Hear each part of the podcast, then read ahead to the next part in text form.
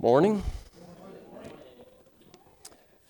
If you would, go ahead and turn to Psalm 34. Psalm 34.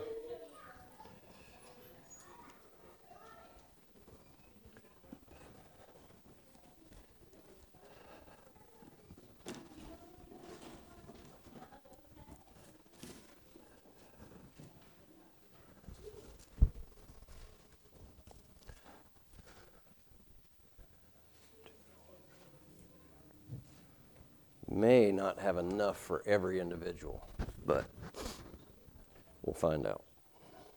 Psalm 34, we had read this a couple weeks back, I think it was, and uh, we'll read it again here momentarily as soon as uh, everyone has a paper there. It's a handout, but I'll have to admit, hastily prepared. Uh, I'm not the most creative person with handouts and stuff, so my wife was like, You need to put like a crossword puzzle in there or something. I'm like, It would take me a year to figure out a crossword puzzle to put in there. But anyway.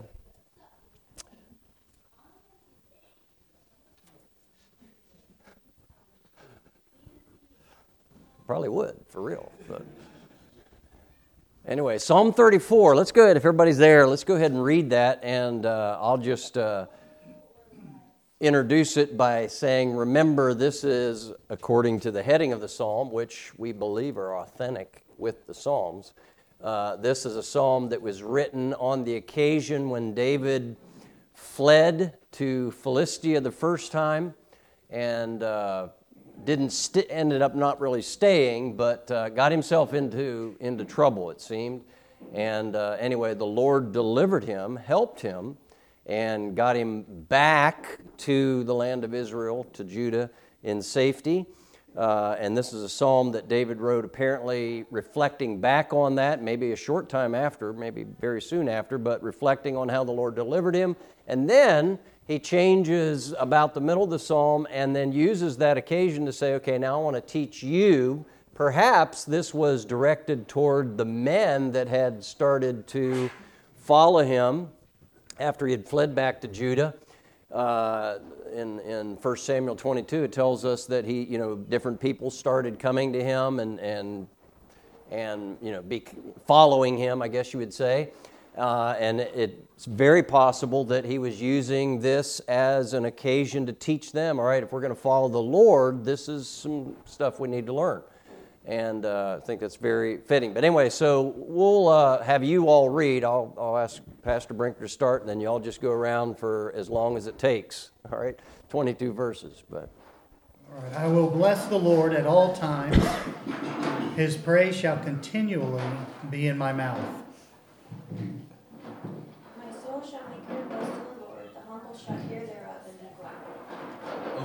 Magnify the Lord with me, and let us exalt his name together. I sought the Lord, and he heard me, and delivered me from all my fears. They looked unto him and were lightened, and their faces were not ashamed. This poor man cried, and the Lord heard him and saved him out of all his troubles. The angel of the Lord encamped round about them that fear him and delivereth them. O taste and see that the Lord is good.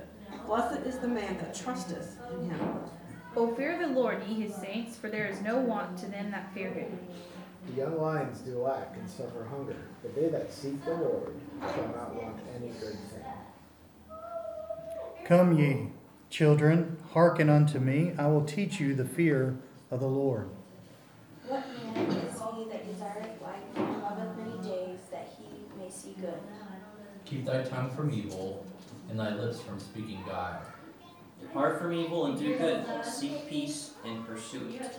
The eyes of the Lord are upon the righteous, and his ears are open unto their cry. The face of the Lord is against them that do evil, to cut off the remembrance of them from the earth. The righteous cry, and the Lord heareth and delivereth them out of all their troubles. The Lord is nigh unto them that are of a broken heart, and saveth such as be of a contrite spirit. Many are the afflictions of the righteous, but the Lord delivereth him out of them all. He keepeth all his bones, not one of them is broken.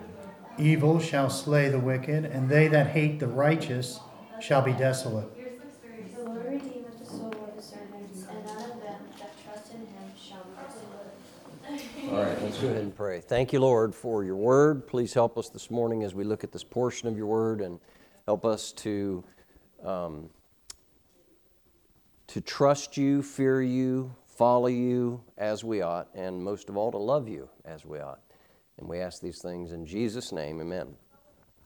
All right, we, we had been through part of this and we had spent some time in the background and everything. I'm going to try not to spend much time in that again this morning, but remember, this is a reflection back. This psalm has a couple different big elements in it.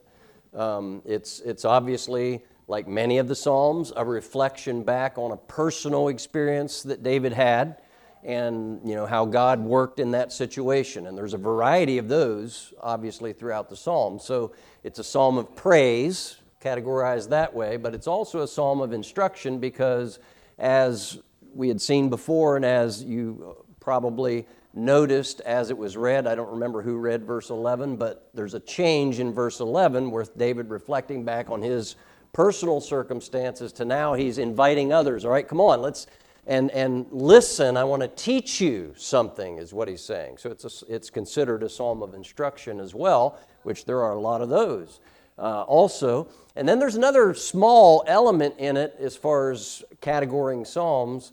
Um, if you remember there, particularly in verse 19, the New Testament refers to this verse specifically and then would tell us that this is a messianic psalm. This is a prophetic statement about the Lord Jesus, something that he experienced on the cross, uh, that none of his bones were broken.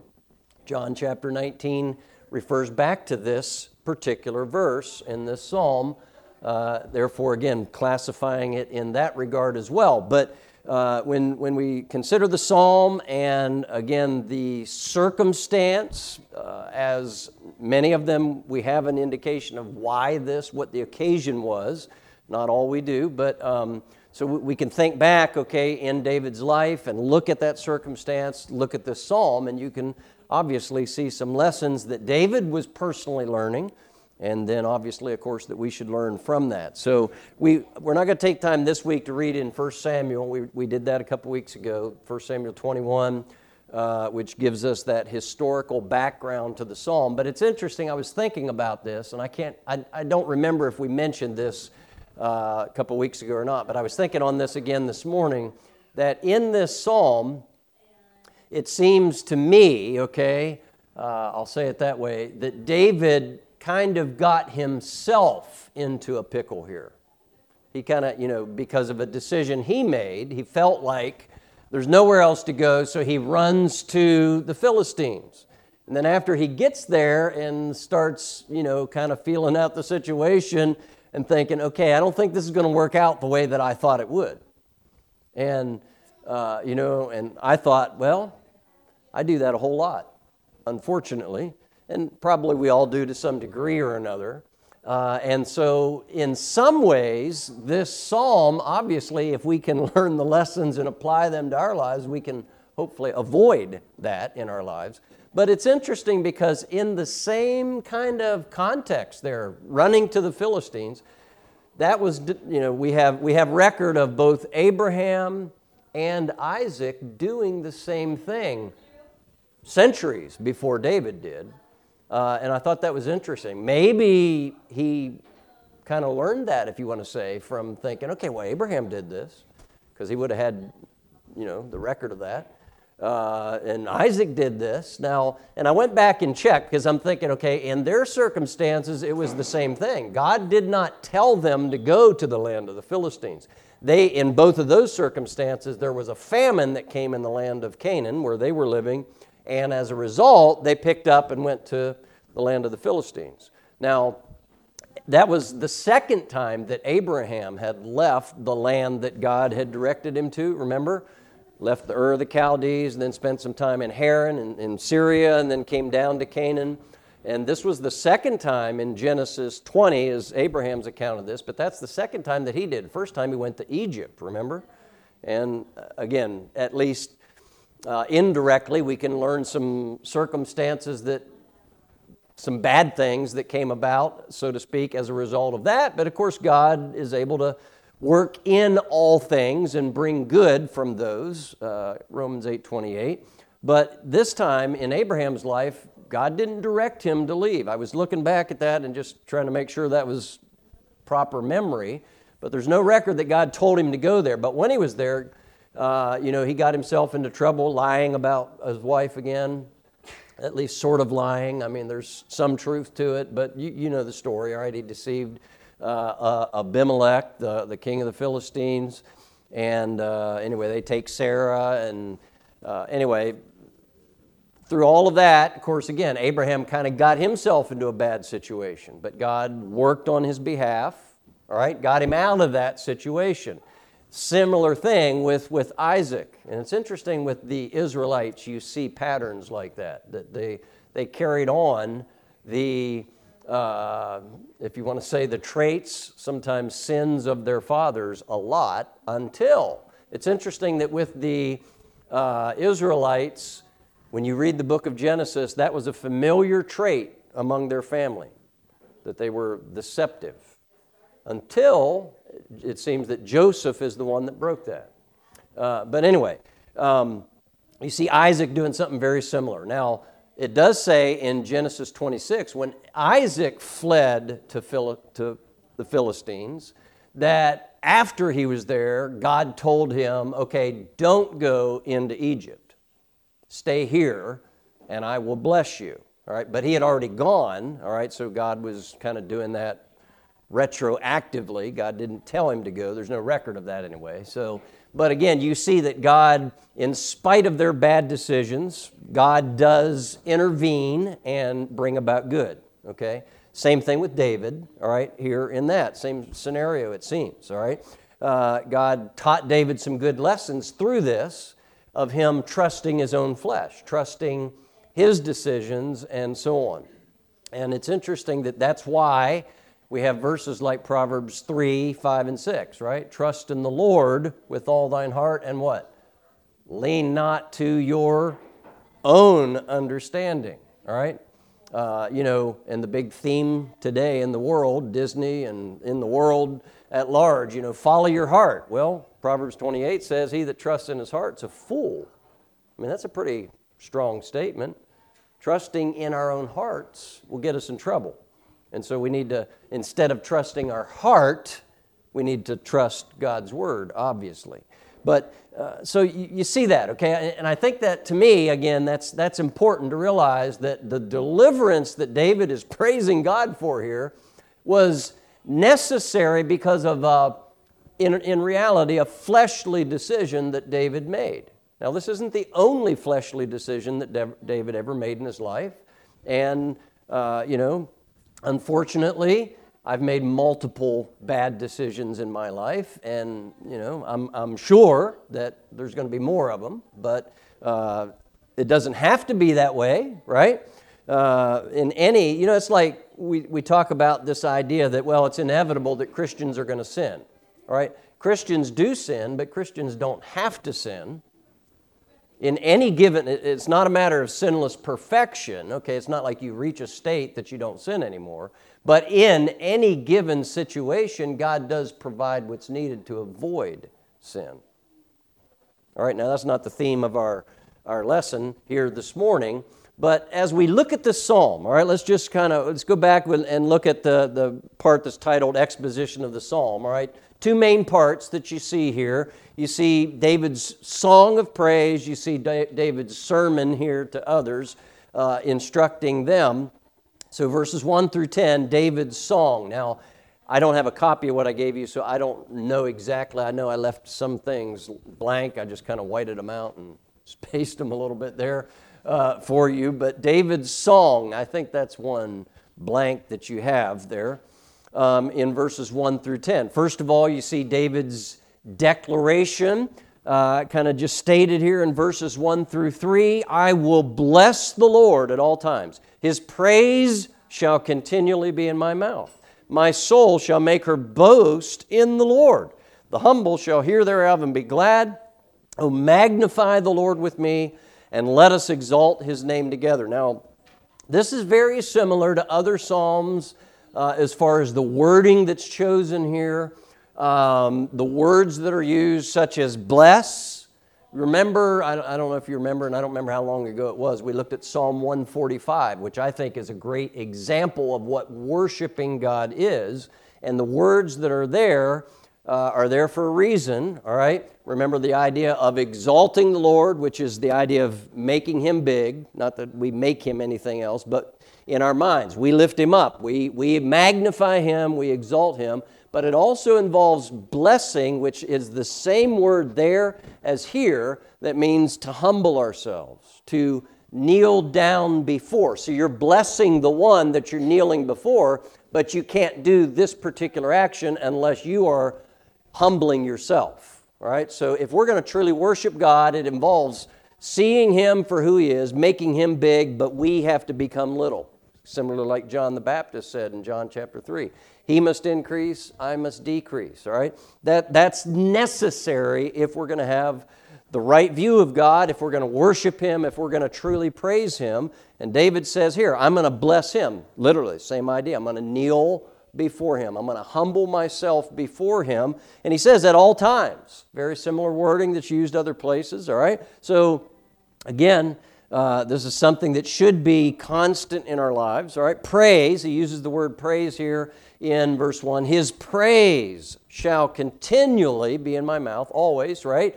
But uh, the word praise here is the idea of a song or a hymn of praise. And so he's, you could say he's going to sing the Lord's praises, all right? And David probably sung a lot. I mean, again, the Psalms, which are songs, are associated with David. He, he uh, was obviously some kind of musician as well. He played the harp. Remember, uh, way back in his career that we see in the Bible, he played the harp. Before he died, part of his preparation for Solomon's temple was he had instruments made. And apparently, instruments that aren't necessarily specified for us. I mean, you know, maybe he was creative in making instruments, you know, coming up with new kinds of instruments, combinations of, of different strings for different sound, whatever. But, you know, he, he, he obviously, music was something that was important to David. It was part of his, his whole nature and soul, and he used it to praise God. He says, My glory, right, here in uh, verse, well, verse 1, he says, I'll bless the Lord at all times. His praise shall continually be in my mouth.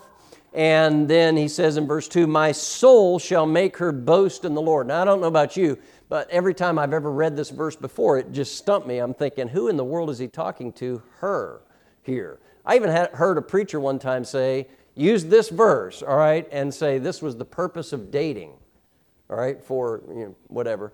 But uh, he preached a whole sermon on the purpose of dating, and it was that so the guy would make this girl boast in the Lord or something. Anyway, but then I started looking at this grammatically. The whole point is okay, the her refers back to soul here. Soul is a feminine word in Hebrew, and it's just a pronoun referring back to the word soul. The idea is David saying, My soul is going to make, you could think of it in our English, its boast in the Lord. So, in other words, my soul is going to boast in the Lord, is what he's saying.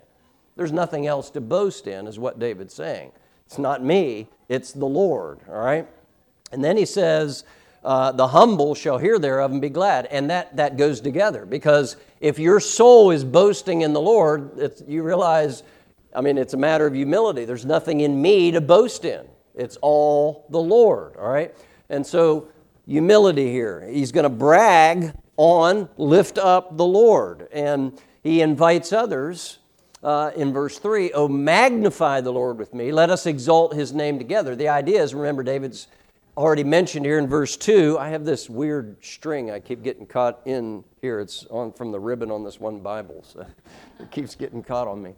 Uh, but uh, it's as if, okay, he's saying, let's sing this in unison, like when we sing, you know. Let's do this in unison. Before we were doing back and forth parts, you know, and and then we there were parts that we were all in unison. And david's saying in unison let's sing together. Let's magnify god is the idea. Now you see so again he's he's just declaring the fact that he's praising god for god having intervened in his life god having delivered him. Now, he refers to this uh, specifically in, in verses 4 through 7. Notice the wordings that are used, and you see David's deliverance spoken of here in verses 4 through 7. All right, he says, I sought the Lord, and he heard me and delivered me from all my fears. Now, I want to want to just stop for a second before I even point out some of the things in these verses and think about this, all right? Just based on general Bible knowledge that everybody in here has, okay? Can we say that God loves us? I mean, without really stopping and thinking about it and hunting verses and, you know, all this kind of stuff. I mean, that's something that every one of us knows, right? God loves us. All right, so let me ask you this as well. In our lives, does God desire to hurt you, to, you know, tease you, to, you know, like a cat playing with a mouse kind of thing? Uh, you know, is that God's intentions in your life, or is He desiring to help you, to, to show His love to you, to draw you closer to Himself? I mean, again, those are things we know, right? I mean, we know those things, but in living life, we oftentimes have to stop and purposefully remind ourselves of those. Because our flesh, okay, our flesh, just, you know, our human flesh is naturally rebellious toward God. And our flesh oftentimes tells us that God doesn't love us. How can He love us if this is happening? I mean, you see what I'm saying? That's our flesh. And there's a battle there, all right, in the Christian, all right? Because we, we in one way, we know better, but on the other hand, the circumstances are kind of like the, uh, what's the right word to use? The activator, maybe, like, uh, is that what you would call it with like an epoxy type glue? You have the actual glue, but then you have this other substance you have to mix with it that activates it and makes it sticky. uh, but, uh, but circumstances kind of act that way with our flesh. They, they tease our flesh and get our flesh to think and, and be active in thinking, okay, we can't have this. And of course, we have an enemy, the devil, who has a lot of help and a lot of henchmen that are busy doing things as well. But our flesh, the world we live in, the whole philosophy of life around us, I mean, all this contributes to us not trusting God, not loving God as we ought. And it's not that God doesn't want to deliver us in that, but sometimes He simply wants us to actively turn to Him. And I mean, he already knows what he's going to do. And it's not necessarily that he'll only do it if, but at the same time, he wants us to learn. He wants us to grow in our knowledge of him, not just theoretic knowledge, but experiential knowledge of him as well. Right? And we'll, we'll see more about that in, in, a, in a moment, in a few verses here. But so we, we often have to purposefully remind ourselves of these things. Again, when David fled from uh, you know, the land of Israel to the Philistines, he obviously wasn't actively reminding himself that God is able to deliver him from Saul. He was at the point where his flesh was tired, probably. He was, he was scared. I mean, it looked like everybody was against him. And he's like, I, there's nothing else I can do. I have to go do this. And when he got there, again, the, the, the Lord allowed the circumstances to remind David of other things. And he, you know, his heart was turned back to the Lord in, in an active way. And, and I don't think it's that David purposely said, God can't help me here, I have to go. You know, it, it's not that David was denying the Lord or whatever, it's just he wasn't actively thinking of the Lord and appropriating the Lord's work in his life at that time like he should have, and much like we do. I do, you know. But you see the Lord's deliverance here. So notice quickly, go through verses 4 through 7 here. He says, I sought the Lord. So he starts out saying, you know, when this happened, I was seeking, I started seeking after the Lord. Because he got himself in a situation where he realized, Okay, I don't know any way out of this. What am I going to do? Oh, I better ask the Lord, huh? Now, he should have done that before he ever left and went there, yes, but better late than never, as they say, right? Uh, so he sought the Lord. And the idea of this word seek here, it, it means literally to be searching, to looking out, be looking out, uh, you know. And so he, he sought the Lord. And it's not that the Lord, like, he's playing hide and seek, okay? That, you, you know, you got to you got to go through this process to find him. That's, that's not the point. But God does want us to turn to him. He does want us to rely on him. And that's, that's constant all the time. All right, but what does he say? He says, I sought the Lord and he, what's it say? He heard me. All right, and delivered me from all my fears. And we, we mentioned this kind of last week or the, the other time, but fears, that, this struck me when I was thinking about this and, and studying this psalm was he doesn't say he, he delivered him from all his present dangers which would be true, okay? But he says, all my fears. That goes beyond the present dangers because it's like all the what ifs. All right? What, I mean, that's what fears are, right? You're sitting here worrying about what if this, what if this, what if this, what if this, what if this, and thinking about all the possible things that could go wrong. They're not, but they could, right? I mean, that's, that's how we think. That's how our flesh thinks because, again, our flesh naturally the, the, the nature in our flesh wants to run from, it turns from God. It doesn't nat- naturally trust God. And so we must activate and, and actively put our trust in God and control our thinking, right? But he says, He delivered me from all my fears. Delivered is the idea of He, he snatched me out, right? He rescued me, is, is really the idea there, of all my fears, all that I was afraid of, all that I was worrying about. They looked, and it seems here to me that this is grammatically the same thing again. He's saying, His fears then turned to the Lord. They looked unto the Lord, all right, and were lightened, he says. And then he, he notice, and their faces were not ashamed. Then notice verse 6 This poor man cried, and the Lord heard him and saved him out of all his troubles. The angel of the Lord encampeth round about them that fear him and delivereth them. So notice here, because I'm trying to hurry now, um, that he mentions about this poor man. He, that's a term of him reflecting on himself and, and in a humble way, okay? Uh, so, and it's, it's very interesting that humility is a necessary, necessary ingredient to being close to the Lord. When we're not humble, we're not close to the Lord. End of story. God says that He gives grace to whom? To the humble. And in James 4, He says He resists the proud, right? I mean, and He keeps them away. And then in verse, the next verse says we should submit ourselves unto the Lord. We should draw nigh to Him, and He will what?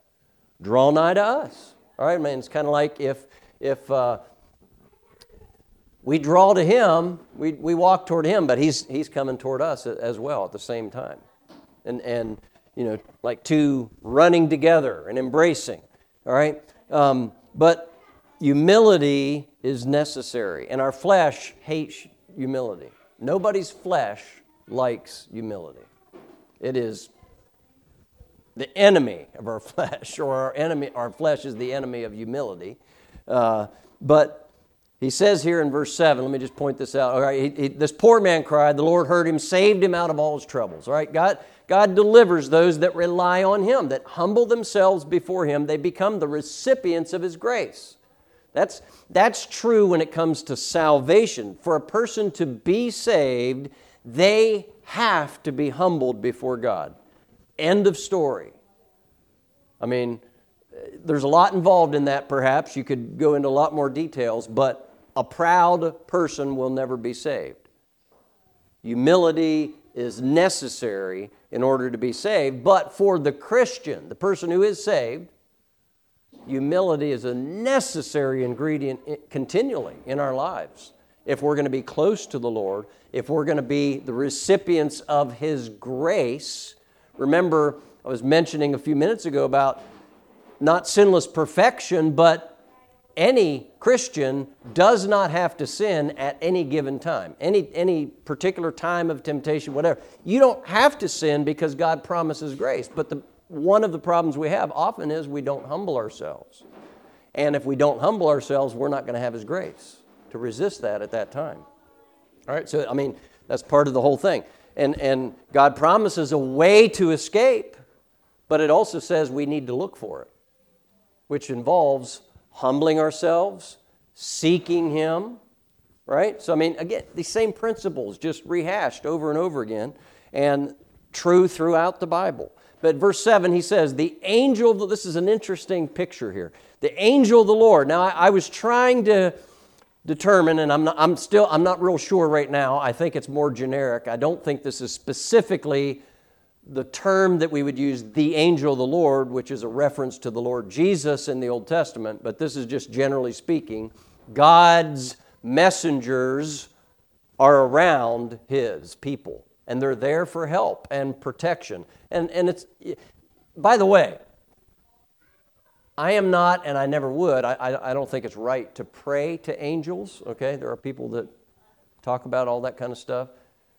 But God does use angels in this world, all right? But by the way, we don't have to worry about angels and all this because think of the believer has the presence of God. All right? God, the Holy Spirit is greater than any angel, all right? But at the same time, we see in the scriptures that God uses his angels in spiritual warfare against the hosts of, of the devil. I mean, but but so we shouldn't be like worried about, oh, are the angels around helping us? I mean, but this is just kind of like, and it's more of an Old Testament term than a New Testament term, okay? But it's just like the picture here. Remember there in Second Kings, uh, I can't remember the exact reference, but Second Kings where Elisha uh, was in Dothan, I think it was, and there, these people were coming, and then it's the, I guess it was the Syrians were surrounding them and were going to take him. And, uh, and he was just not even worried about it. They had the whole city surrounded, all this kind of stuff. And then his servant Gehazi mentioned something, and, and he says, Lord, open his eyes. And it says that Gehazi saw all these heavenly forces surrounding the people that were surrounding them. And, you know, it's kind of that picture, all right? If we we realize, I mean, God's able, doesn't have to be angels, whatever, but God's able to deliver us from trouble, whatever the circumstances. Now, we, we need to put ourselves in the place of being delivered, all right? And that's kind of what this is, this is about here. Um, you know, God promises great blessings to his people and deliverance and so on, but there is an active participation involved on our part. All right? So now, David's delight. See this in verses 8 through 10. He says, Oh, taste and see that the Lord is good. Blessed is the man that trusteth in him. Oh, fear the Lord, ye his saints, for there is no want to them that fear him. The young lions do lack and suffer hunger, but they that seek the Lord shall not want any good thing. Now, again, just, just quickly on this, all right, you can see that he's, he's inviting others to see how good the Lord is. All right, that's kind of when he says, oh, taste and see. The, the, the idea of tasting the Lord's goodness is referred to in 1 Peter, it's referred to in the book of Hebrews, and, and but it's not like I was trying to think of this in kind of a cooking thing, and I'm not a cook or whatever, but I was trying to think of this in that, you know, it's kind of like maybe you've had circumstances, maybe maybe where your wife would dip something and say, Taste this, you know. There's two different ways that that could be, that invitation could be for, all right? Two different things. One is, okay, do you like it? You know, that kind of an idea. Or the idea of, I know you're going to love this, this is good, you know. That kind of an idea. And, and they're not the same, obviously, right? And, and this instance is like the second there. David's like, you, you, gotta, you gotta try this. You gotta taste this. You have to see how good the Lord is. This is good. I know you're gonna love it. You know, that kind of an idea. And I, again, I, I, again, he's talking about the Lord's deliverance, the Lord's help, and he even mentions in a couple times here, and some of them I've passed over, but how that there's no want to them that fear him, no lack. You're not gonna, you're not gonna miss your needs, or I don't know if I, that was said right, but in other words, your needs are not gonna get. Uh, I can't get that across how I want to say it. But in other words, you don't have to worry about lacking what you need if you're trusting, loving, humbling yourself before, delighting in God. All right? God will take care of that. He'll take care of you. He'll take care of what's needed. He will deliver when needed, and, and so on. Right? Um, and then he uses that example in verse 10 which is interesting, I thought. But and, and one writer that I, I was reading says he thinks this reflects back as David got back to the land of Judah in the hill. Remember, he was in the caves and the hill country and that. And I often, I've never been to Israel. I would love to go, uh, but what I've seen picture wise, what I've read, and so on, there's a lot in the western United States, geographically and landscape wise, that I think is likened to uh, Israel.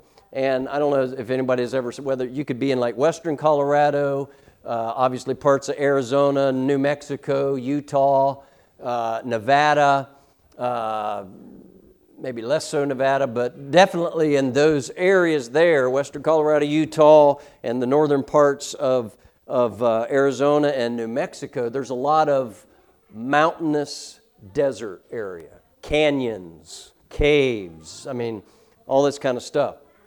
And, uh, and there's a lot of wildlife there. Uh, we, we was telling uh, Brother Andy about the, the mountain lion story from Colorado, but uh, it's like as if David's reflecting. He's back now here and he's reminded by seeing something that was probably not all that common for him to see lions in the land of Judah, in that, those canyons and hill country and so on, uh, and thinking, you know what, some of those, they're actually going hungry.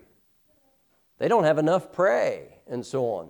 And maybe that's because God was protecting him and his band of men and their families and so on that were, you know, on the run from Saul. God was keeping them safe, so the lions were actually going without food. But God is showing him a picture, and David's saying, you know, even those which you don't think lions, I mean, if anybody's going to get some food, it's going to be them, right? Now, again, these aren't like African lions, but that would apply in that setting in, in Africa, right? If anybody's going to get be able to get prey, I mean, surely they would. Somebody, even if some other animal kills it, they'd go take it. I mean, who's going to stop them, right? But they might go hungry, but God's not going to allow you to go without, is the idea. God will take care of your needs. That's, that's the idea, what he's saying here. All right? And so then you come to verses 11 through 22, you see David's sermon. In his song, you see David's declaration, David's deliverance written about, spoken of, David's delight. And he's delighting in the Lord here again, tasting and then and trusting in the Lord, fearing him. These are key key words. And then again in verses 11 through 22, you see David's sermon.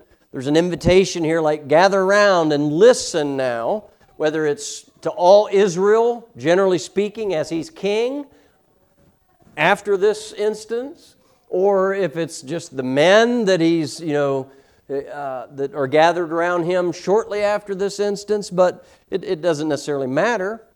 Right? There's an invitation there for others to come and, and, and get involved in this. And then you see in verses 12 through 14, I just called this intention, all right? Notice he says, What man is he? Verse, well, I'll read verse 11, didn't read it. Come, ye children, hearken unto me, I will teach you the fear of the Lord. Then he goes into this What man is he that desireth life and loveth many days, that he may see good?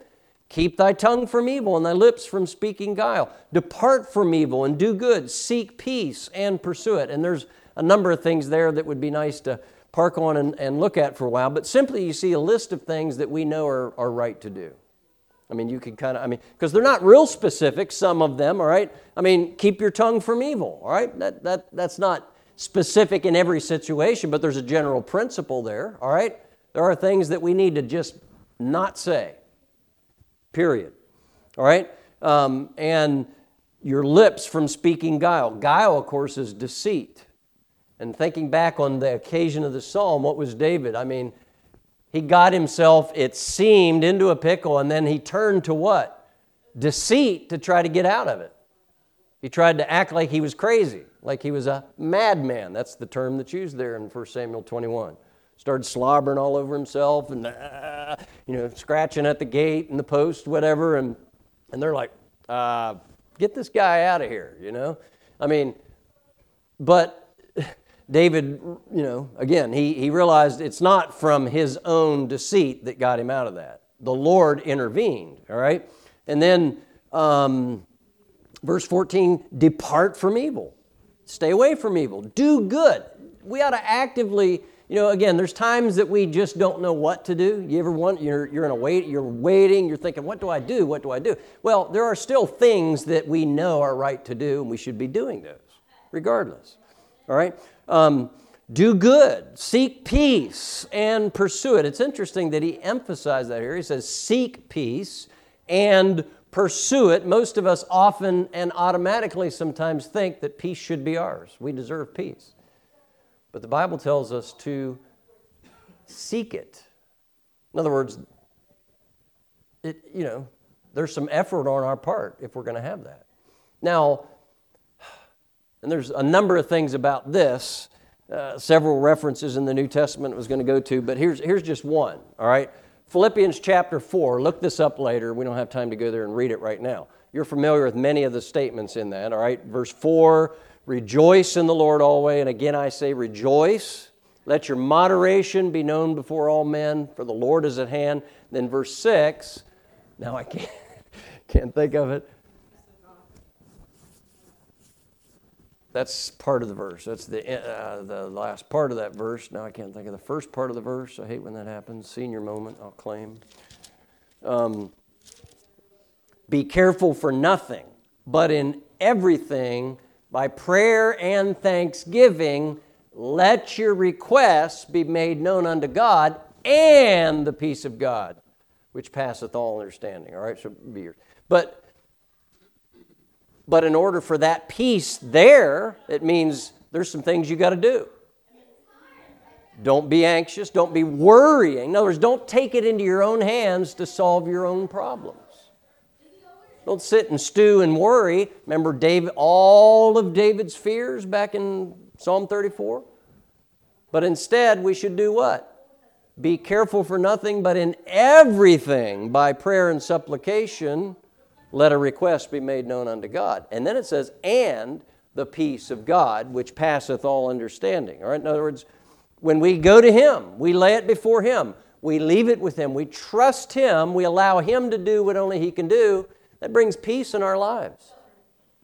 So seeking peace is not just peace with people, but you know, the peace of God actively in our lives, but it necessitates the same things that he's talking about. Trusting him, fearing him. The, the idea of fear in this psalm, I think it's pretty much the consistent word throughout in the, in the uses here. It's the idea of a reverence for him. I mean, there is the idea of an awe, like we, rec- we recognize He's all powerful. I mean, obviously, if God wanted to hurt us, He could. But we know that's, I mean, by other scriptures, that's not His desire, right? But we're in awe of Him. I mean, we, we, we are, it, and that's kind of an act of worship. It's, it's recognizing His greatness and realizing you know, uh, Ecclesiastes chapter 12 talks about the fear of the Lord in the sense that we recognize there is judgment. And I don't know about you, but honestly, I would have to admit, there are, I haven't always done everything that I should because I love God, but there's been times I've not done some things that I shouldn't have done that I was maybe tempted to do because I knew God judges things. And the fear of God is the beginning of knowledge, the beginning of wisdom. I mean, we, you know, fear is a good thing at times. It's not the best. The best motivation is love. That's the greatest motivation. But fear can be a good motivation at times, right? The right fear. And fearing God, realizing, you know what? There are consequences to this. I don't want to have those consequences, so I'm not going to do this. That, that's, that's a smart thing. I mean, again, the greatest motivation to do right is because we love God. That is the greatest motivation. But sometimes we just need to be reminded you know what? Hey, we do that, bad things can happen. And we don't want that, right? So don't do it. I mean, that's kind of where you start with your kids, right? And hopefully in time, they do do things because they love you, not just because they don't want to get corrected. We'll just leave it at that, right? Um, so you see all this here in David's sermon, and again, we're, we're, we're out of time. I was going to have you, all right, and, and I encourage you to do this on, on your own time because this is a this is a, a, a comforting and encouraging psalm. When you consider the background again, realize, I mean, sometimes we think of these biblical characters like they were far different than us, like they were some kind of extra special human being that they, you know. David was a, I mean, David was a great man, but he was a man. He had the same troubles, same temptations, same flesh. I mean, as we do. But we can, you know, the old the New Testament tells us the Old Testament God gave it to us for our learning, for our example, so that we could do the right things, right? And we could learn from these men. So I encourage you, look through this psalm and, and two things to look for, all right? Look at the, the actions that are in, in, in, and they're really kind of a limited list, but they're throughout here, like fearing, trusting, delighting, and so on. Look, look for the actions, note those, and then look for the promises of God in this psalm, because this psalm is full of promises for God's people. Now, let me let me put a little caveat there and say I don't know anywhere in the psalm where it directly says, God says, I will. So the promises aren't in that form, but they're in the form of David saying, The Lord is and does. All right? So it's from David's experience that we can learn these promises and what to trust God about and for. I encourage you to do that because there's, a, there's a, a number of those here. Let me read, I'm going to stop here. Let me read two statements. I brought this other Bible, it's a life application Bible here, and I just, there were two little paragraphs I wanted to, to read if I can keep this thing off of me and find this here. Um, one is God's promises, God promises great blessings to his people, but many of these blessings require our active participation. He will free us from fear, deliver us from trouble, guard us, show us kindness, supply our needs, listen when we talk to him, and redeem us, but we must do our part. All right? We can appropriate his blessings when we seek him, when we cry out to him, when we trust him, when we fear him, when we keep from lying, when we turn from sin, when we do good, when we seek peace, when we have humble hearts, and when we serve him. All right? And I'll just leave it at that for now to give you a taste of that. But look for those things in the psalm. And the thing is, it's all for us to learn okay, this is what I need to practice in my life. This is what I need to do. And maybe you get a whole list and you think that's overwhelming. Well, start and say, you know, Lord, this week help me to whichever one of those it is. And be actively trying and seeking for the Lord to help you apply and appropriate that particular aspect to your life this week. Next week, once, once that's learned and you can practice that, go on to another one. But, uh, but at least practice something in it that you can learn from it. Let's pray. Thank you, Lord, for your goodness. Thank you for this, this again, this example of this way you worked in David's life and, and really how we know from Bible principles you want to work in our lives. And help us to put ourselves in the place of receiving your goodness and blessings. We ask these things in Jesus' name. Amen.